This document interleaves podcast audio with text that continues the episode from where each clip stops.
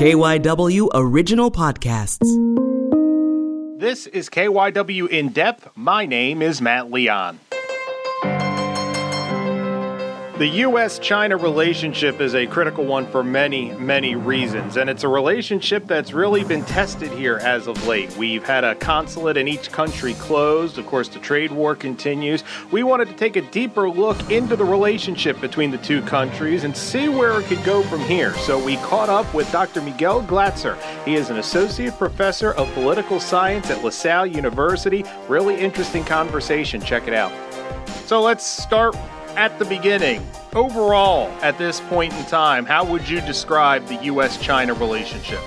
It's very problematic on multiple levels, and not just because of the current president of the United States. The problems predate uh, the Trump administration, but they have certainly gotten deeper during the Trump administration. What would you say right now are the biggest problems between the two countries? A big one, certainly one that predates the Trump administration, is American concern with intellectual property theft.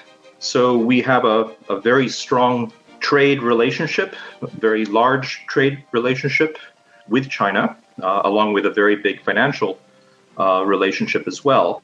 But one of the big problems in the trade relationship is this one of intellectual property theft, where China has been stealing intellectual property, so designs, ideas, mechanisms that come out of America's innovation machine. And that is one area where the US excels. So when China steals this intellectual property, uh, it really represents a pretty serious economic loss for the US. It also violates the global rules on trade that China has subscribed to.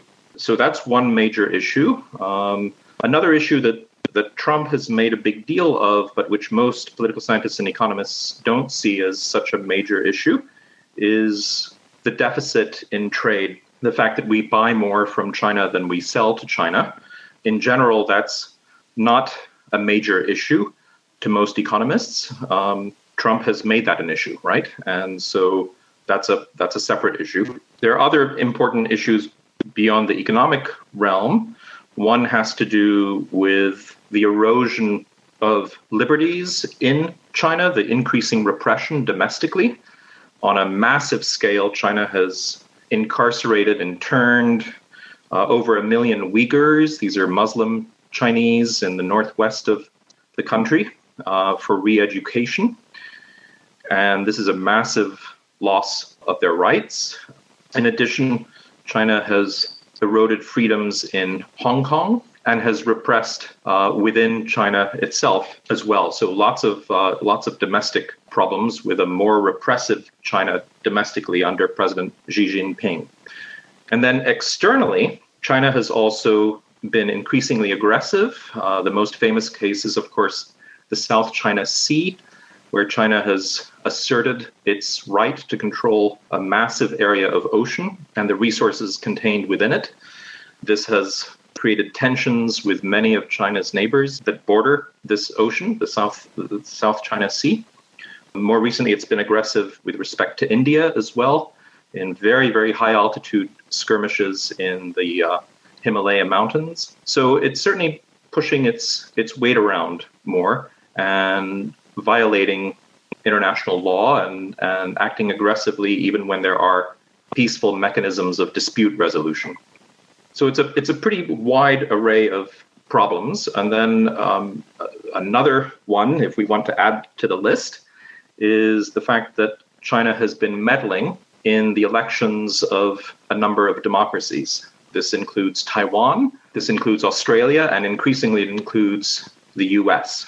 So it's borrowing, if you will, from the Russian playbook and using social media. In some of the other cases, it's using illicit contributions to politicians to try to buy uh, influence and to and to influence elections overall.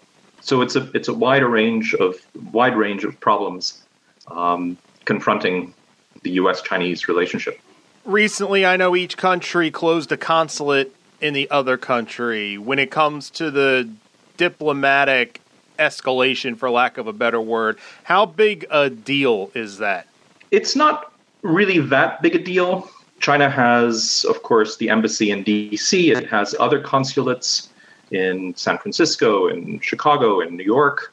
So it's more of a, a signal of deep displeasure, right? It's a it's a it's a signal of diplomatic displeasure.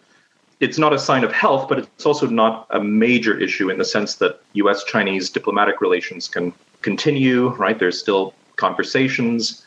Issues of processing of visas are not so critical at this point because there's much less travel due to COVID, uh, and that's a big part of what consulates do. So I wouldn't I wouldn't say that it's uh, substantively a major issue. Um, it's but it certainly signals a lot of displeasure.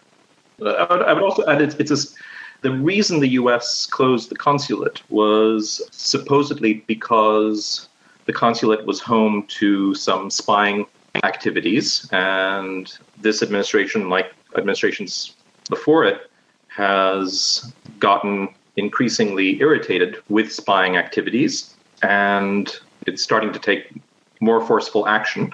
And that's the that's the ostensive reason why why the consulate was closed. It'll be inconvenient for people who live in the Texas area and the, the southern region who would have previously traveled to Houston if an interview was necessary for, for visa processing. But for most people, the visa paperwork can simply be, be sent to a different consulate. It seems to me the relationship with the U.S. and China is interesting from the standpoint that obviously nobody wants war.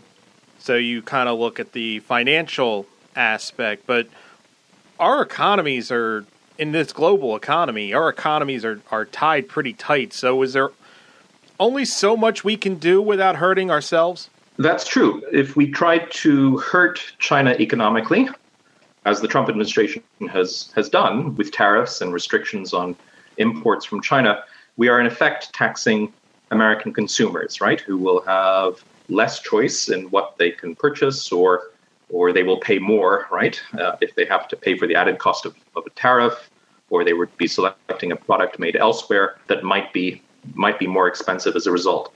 So certainly the fact that the economies are so tightly coupled, so intertwined, means that there would indeed be costs to the US and to American consumers if the economic relationship were to deteriorate. It's also true that China buys a lot of US treasuries, right? It buys a lot of US debt. And there might be a concern, right, if, if China stopped doing so. That would be a way in which China could retaliate. Um, and also, China, we need to remember, is, is indeed the world's second largest economy. It's an increasingly important market for many, many American firms. The profits of, of many of America's uh, big multinational firms uh, stem in no small measure from the sales that they make in, in China. So you're right, decoupling the relationship would have costs. It's true that there are some substitutes in some areas for China. Uh, low cost manufacturing, for example, can now be done in many other countries, places like Vietnam and Indonesia, and that's starting to occur anyway. In other words, the cost of manufacturing very basic products in China is increasingly higher than doing so in some of its now poorer neighbors. So there's a bit of offshoring from China occurring anyway. You mentioned the re-education camps with the the Muslim Uyghurs.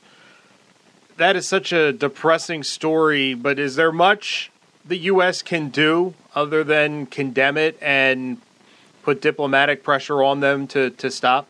It would be very important, I think, for the U.S. to make this a priority issue in uh, in human rights conversations globally.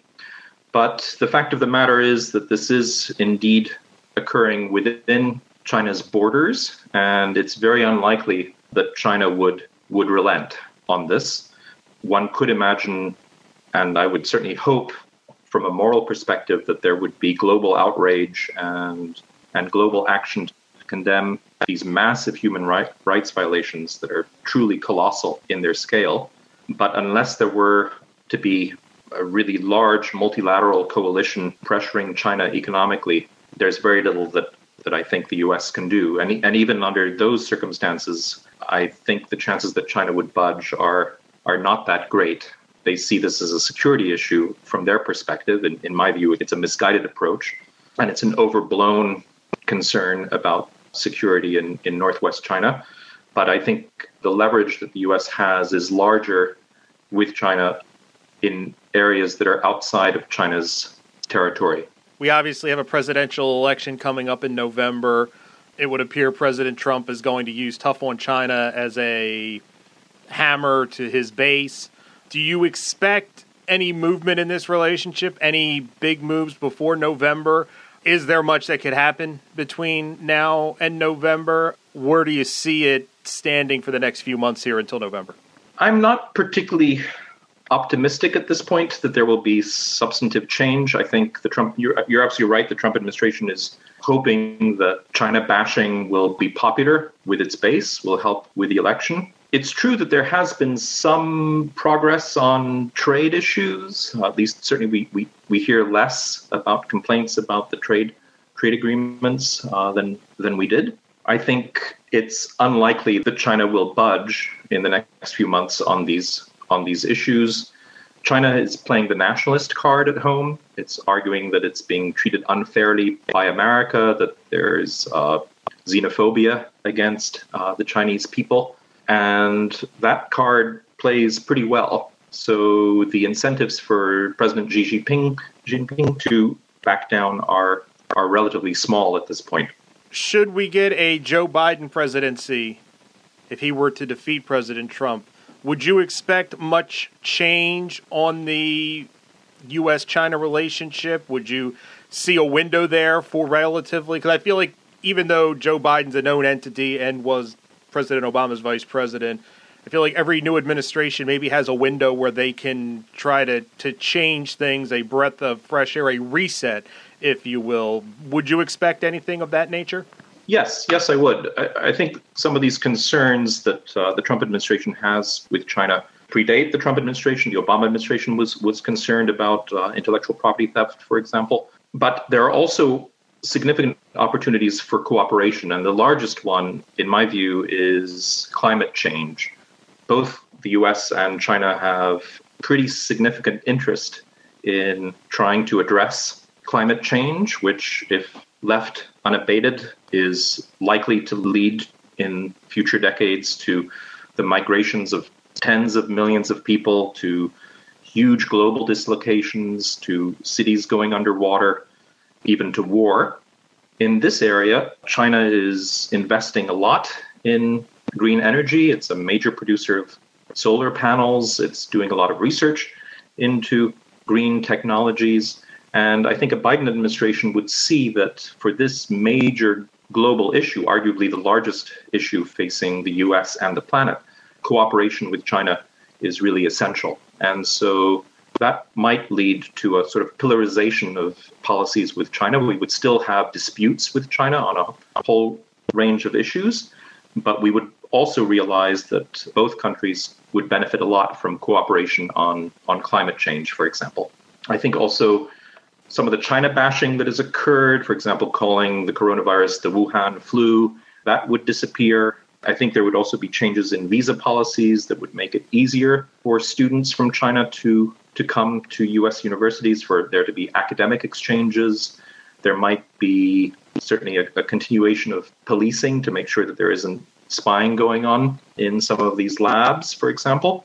But the blanket approach of trying to restrict access trying to, for example, consider restricting the access of 250 million Chinese who are members of the of the Chinese Communist Party to the U.S. Those kinds of moves, I don't see the Biden administration embracing. And then let's talk a, a second Trump administration. What would you expect, or is it really kind of hard to predict what we would see if uh, we see a, second uh, term for President Trump? Well, President Trump is is nothing but erratic, right? So he has thrown a lot of predictions out the window. He changes his tune very, very frequently. He, in past months, in the early years of its administration, he praised President Xi Jinping a lot. He uh, shocked many in the foreign policy community and the human rights community by not being more forceful on the problems that the Uyghurs are facing. But I think he, he might realize that his attempts in his first administration to really rebalance trade with China haven't worked or would come in at too high a cost. So I could see him really shifting on the extent to which he made the trade dispute with China a central part of the agenda in his first administration. Uh, in fact, I think that that has started to fade even in the last few months, where we're not hearing so much about the trade issues with China. I think intellectual property theft is likely to remain a major issue, and the attempts to bully other countries into, for example, signing agreements that are really unfavorable for them, that I think is unlikely to be a major concern for Trump. He is rather isolationist in his instincts. He doesn't particularly care about how other countries are, are faring. And that's, I think, a really big missed opportunity because where the US could develop leverage with China is in assembling a large multilateral coalition of countries that would start to push back collectively against Chinese abuse. So there, I think that if we had a second Trump administration, we would we would have a missed opportunity on that on that front. And final question: I've started to hear some people talk about the U.S. and China heading towards a, a Cold War, with what we saw with the U.S. and the the Soviet Union. I, I mean, as a novice, you know, mediocre radio guy, I find it tough to see that just because I come back, the economies are so kind of have to work together that uh, I don't know that you could see anything similar to what we saw with the U.S. and the Soviets. Am I misreading? No, I think I think you're absolutely right. The the two countries have a very very deep uh, economic relationship. China is also different from the Soviet Union in that it has a thriving economy that has grown at astonishing rates and is becoming ever more technologically sophisticated. It's also true that the world is very different from that during the Cold War. Countries aren't divided into pro American and pro Chinese camps. They tend to have re- deep relations with both countries. Take even an ally like Australia, right? A very, very close US ally, but its exports to China are fundamental to Australia's economic success. The world is really very, very different from the position that it found itself during the Cold War to some degree, I think we are closer to the pre World War I era. And I'm not predicting another world war between, between China and the US by, by any stretch. But I use that example to argue that there have been periods where there have been very close economic relations between countries, sort of open, open global economies, if you will, uh, that have then shut down, right? That have then led to more inward looking economic stances and uh, a closing of borders. And that's certainly what happened globally, particularly after the Great Depression. There was a, a move away from globalization. There's a risk with the second Trump administration that there might be this attempt to uh, slow down and reverse the economic integration with China. So I think in some ways, that early 20th century history of a move away from close, a move away from what we might call globalization 1.0, uh, is perhaps uh, a more apt metaphor, even if a troubled one, than, than the Cold War metaphor.